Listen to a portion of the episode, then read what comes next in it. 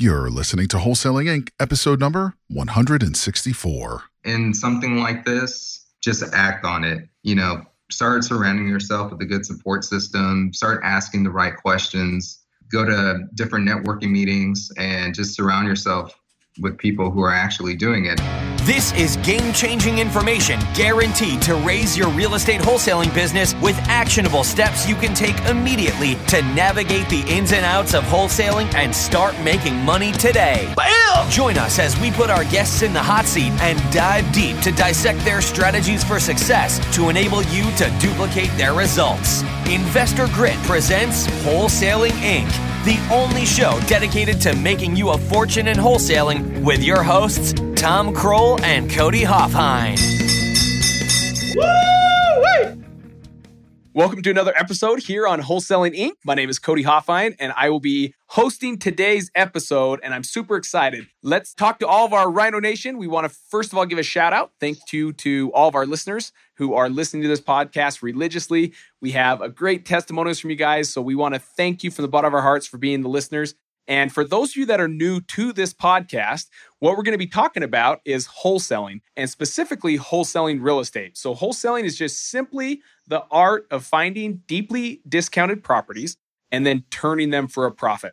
And so we're going to have a tribe member with us today that's going to be talking about how he just recently did a deal, made a great chunk of money, and how he did it. So we'll be breaking this down step by step. So the main thing here, listeners, is pull out a pen, a piece of paper, and get ready to jot down some gold nuggets, things that you can take action on, add to your business, and go out there and get some deals done. That's what this podcast is all about, delivering action, actionable items that you can go do today. So today we have with us Mike Ireland Castanon. He lives in Houston, Texas. He is married with one kid, and he's been in the tribe since November. So he's been doing it for a few months and just came across his first deal. Now, he's going to share the ups and downs that go with this, of how he's had other deals under contract and how they fell through. And so he will lay it out there exactly how it's been. And then ultimately, we'll get to the point where we talk about a deal step by step that he just did that made him a great amount of money. Mister Mike Ireland Castanon, my friend, how are you doing?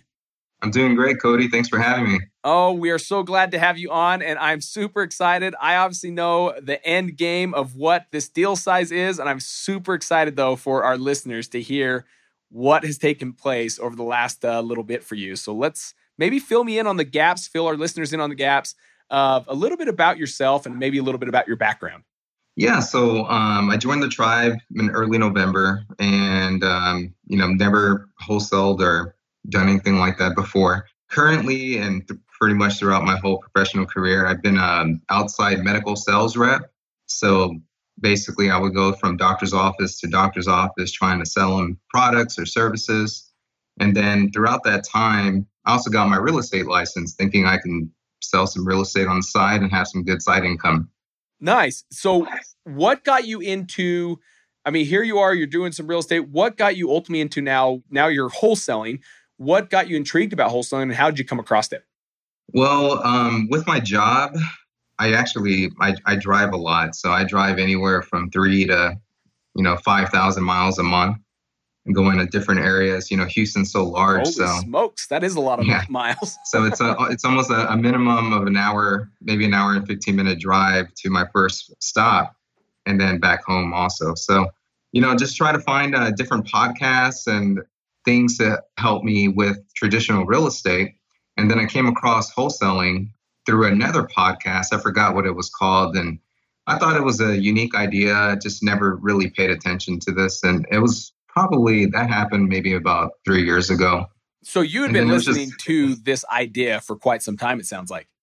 Yeah, okay. uh, this idea and other ideas also. Okay. I've, I've always been one to try to make some extra money through unconventional ways. Yeah. And yeah. it's it's funny because I, you know, throughout my drives, you know, I you just catch yourself thinking a lot, thinking of new products or something, and I always bring it home to my wife and she immediately shuts them down.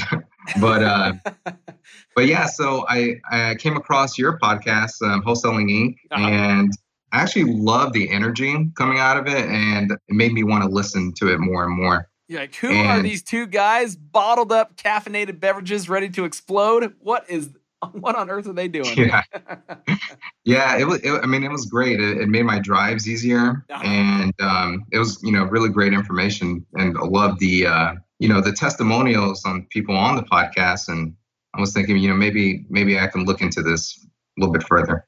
Nice, nice, nice. So here you are now into the tribe a, a few months now, and let's start deep diving. I know you just recently did a deal. And so now, listeners, this is where it gets really, really good, because he's going to talk you through step by step how he did this deal.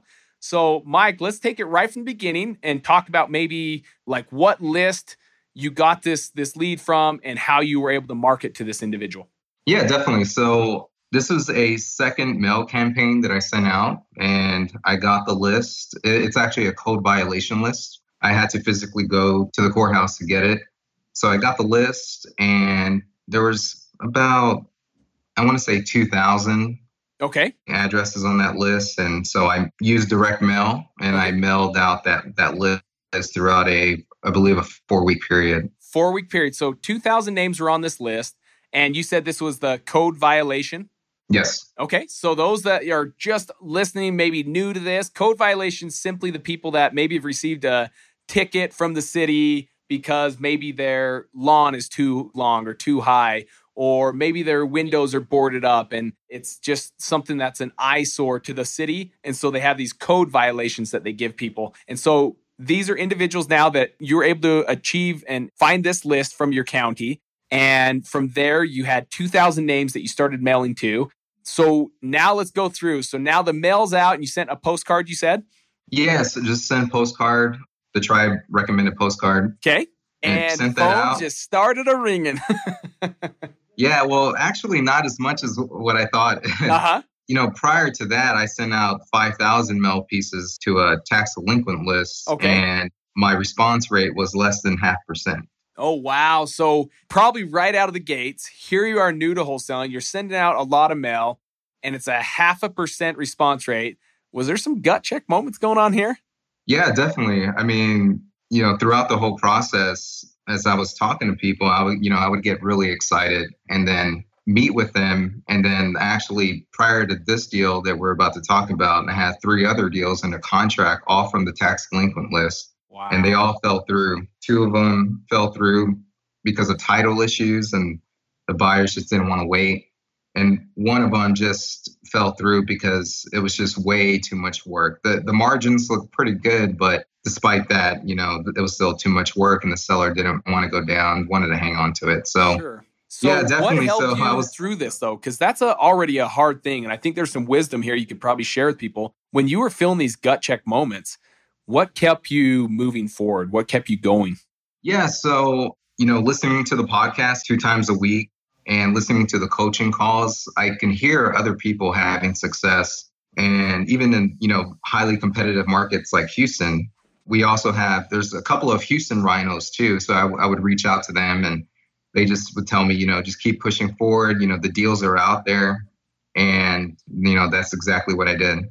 Perfect. So you kept moving forward, which is huge because you've already had some things out of the gates that would kind of paralyze a lot of people. But the fact that you had a community that you could rely on, you could come back to the coaching call every week, or you could come back to the other tribe members that are in your area, or listen to other tribe members through the just the phone calls that were having success. It pushed you, pushed you, pushed you, which I'm so proud to say that you just pushed. You went through it. There was hard times, but you rhinoed through it. And now let's kind of go through it. So you've mailed out to the code violation. Phone calls are coming in.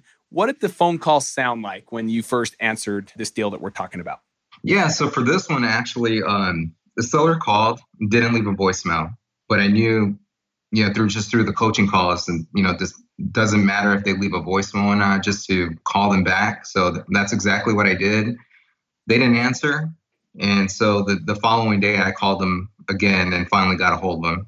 Already gold nuggets right there, my friend. So many times, how many people, and I, I'm assuming even with like medical sales and all the, did you say pharmaceutical or medical sales that you did? That's uh, medical sales. Medical sales. It's all about follow-up. It's all about building relationships and follow-up, follow-up, follow-up. And very few people actually follow up. So the fact that you called, they didn't answer, but that you didn't give up on that lead. You called the next day, get them on the phone. Now kind of walk us through, what does that conversation sound like?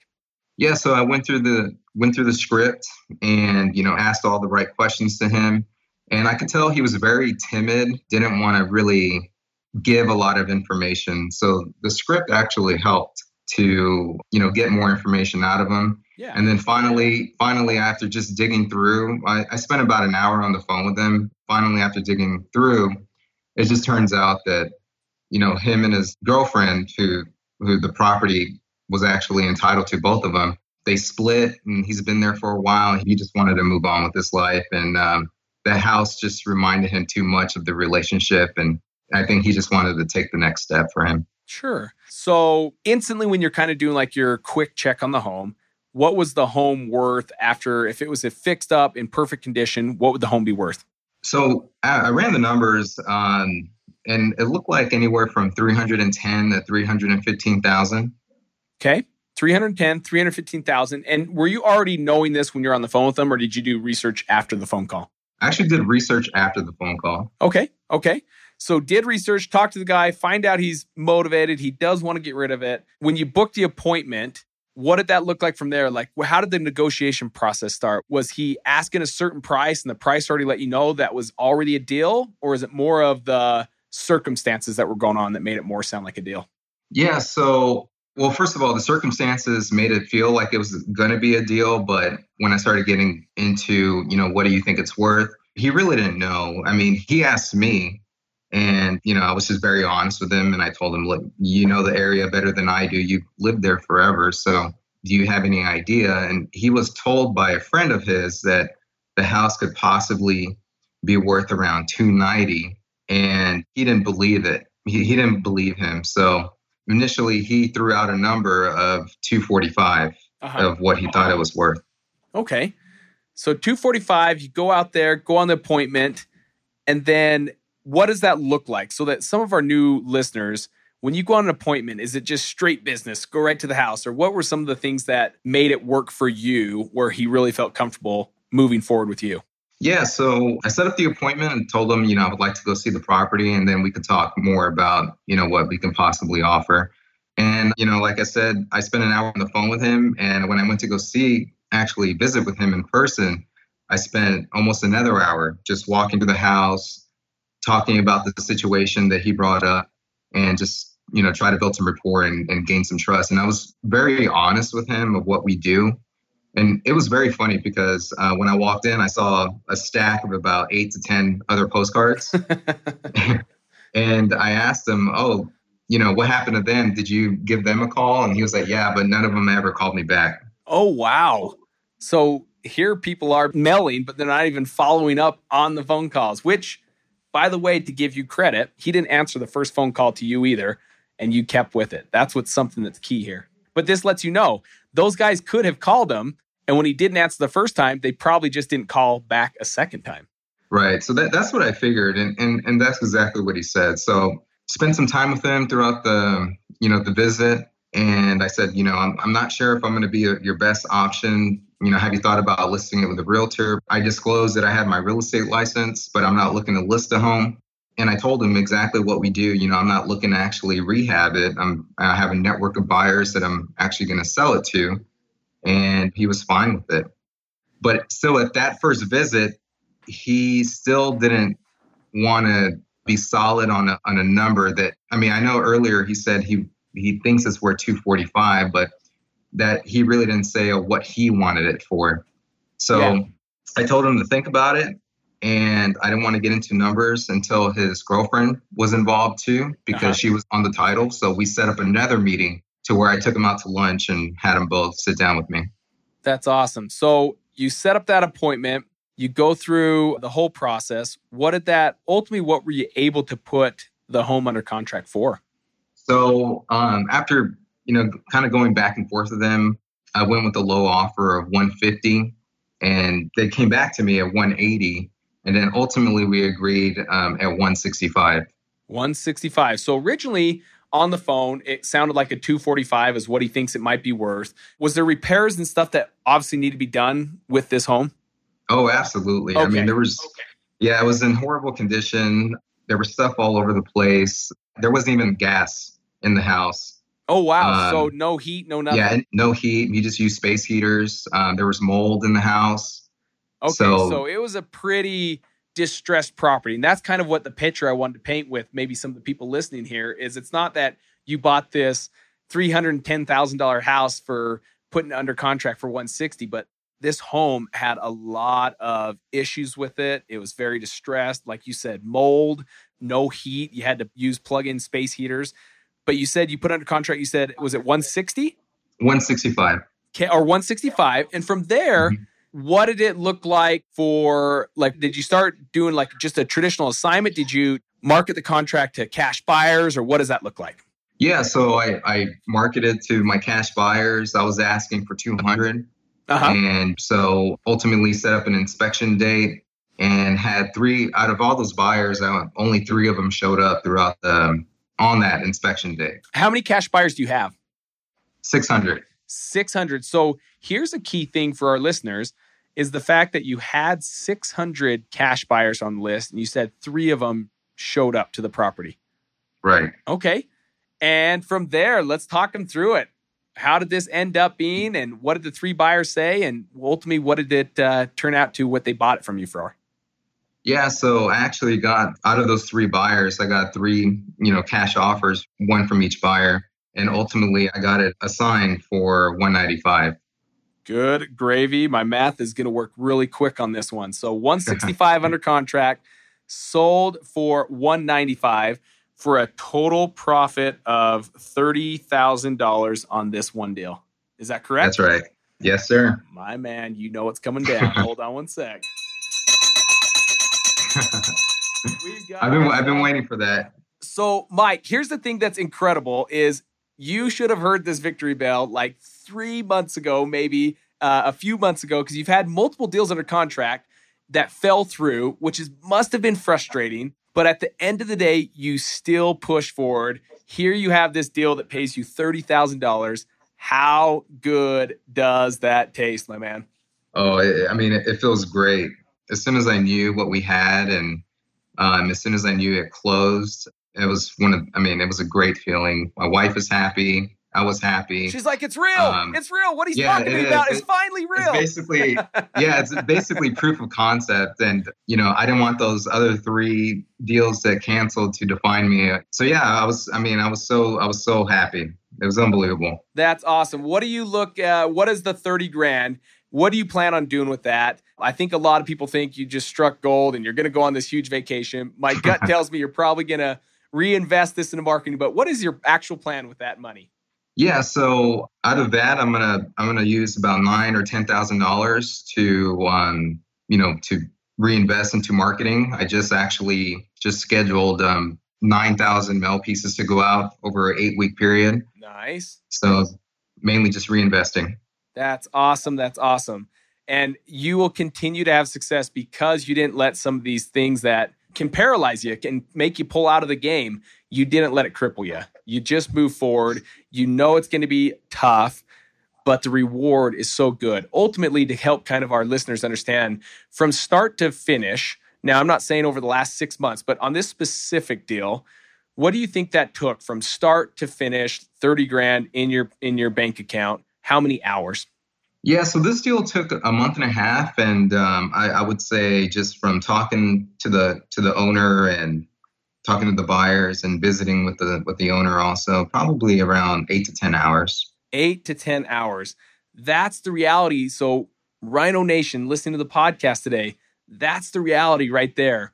Is yes, you're going to put forth time in the whole entire wholesaling game, but from start to finish on this one deal, eight to ten hours, and here we are with a thirty thousand dollars check, which is a huge, huge payday. I don't know many professionals that make that kind of money unless you're Steph Curry or some other, uh, maybe I should say a Houston Rockets guy. Maybe I should say uh, Harden or something. Maybe yeah, he knows that.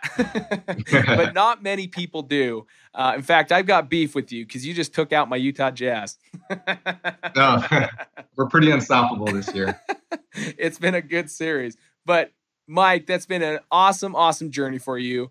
I love seeing that you're still motivated, pumped to keep going after it again and again and again. Invest more money into marketing, get the phones ringing even more to get more deals. If you were to start over again, though, and we have a lot of listeners that are brand new to this concept, they might be where you were three years ago, just listening to a podcast. What would you tell them, knowing what you know now? What would you tell them? Yeah, I mean, if there's any type of interest in something like this, just act on it. You know, start surrounding yourself with a good support system, start asking the right questions, go to different networking meetings, and just surround yourself with people who are actually doing it. Because, I mean, this is real. People are making a lot of money doing this, and, you know, it, it really does work. So I would just say, just take action early on. I love it. I love it. And then secondly, what we like to do is, if there is a good book, something that you have read in the last little bit, that would be a book worth sharing to people and why you'd recommend it. Yeah. So one of the books I'm reading now is, uh, of course, Never Split the Difference. But I would say Profit First. That was a really great book that... Um, is it Mike it, Michalowicz? Yeah, Mike Michalowicz. It just it teaches you how to allocate, you know, your your funds to... make sure that you're profitable. And it, and it actually got me to, to actually... It teaches you really how to use your accounts wisely, really. Like, that book was how I started my business, is how to pay you first and expenses are the leftover, versus so many people run their income off of gross revenue minus expenses equals profit. He teaches you gross revenue minus profits equal expenses.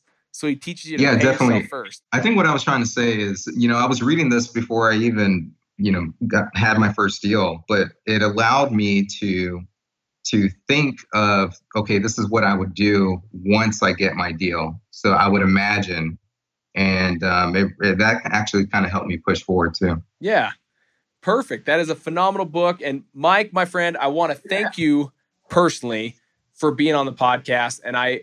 So proud of you. That is not an easy task. I want to make sure that everyone that's listening, it isn't easy. It's not an easy thing. It's not a get rich quick. If it was easy, everyone was doing it.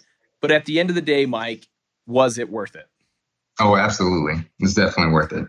So that is exactly what I tell each of you listening now. If you have goals and dreams and desires, and your goals are to maybe one day leave the nine to five, stop working for corporate America, or maybe it's just to find side money so you can go on vacation with your kids and your wife or your family and, and just enjoy life the way you want to enjoy it.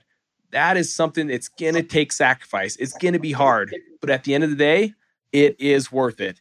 And if you want help on how you can do that, keep listening to this podcast. There's so many free tips, tricks, gold nuggets that you can learn just here from the podcast. And if you happen to want more hands-on help, you can definitely go over to wholesaling inc dot com. That's wholesaling inc dot com, and book a call with our team, and we can go over a strategy call. Look at it. What is it that you want? And see if it is something that we are a good fit. And if we are, we can invite you to be part of the tribe and get you your first deal. No different than Mister Mike that's been on this podcast today. So thank you guys for listening. And Mikey, or Mikey, Mike, I want to say Mike Ireland Castanon, thank you for joining us today. That's been amazing. Thanks, Cody. On here. Thanks, Cody. I appreciate everything you guys do. It's uh, It's been a real honor. Awesome, awesome. Thanks again. And guys, we'll see you on the next episode. God bless. That's all for this episode. Your next step to success is to continue the conversation over at investor grit dot com by joining the mailing list, as well as get your chance to book a strategy session to learn the systems and become part of the tribe with your hosts, Tom Kroll and Cody Hoffheim. We'll see you next episode with more ways to make you a fortune in wholesaling.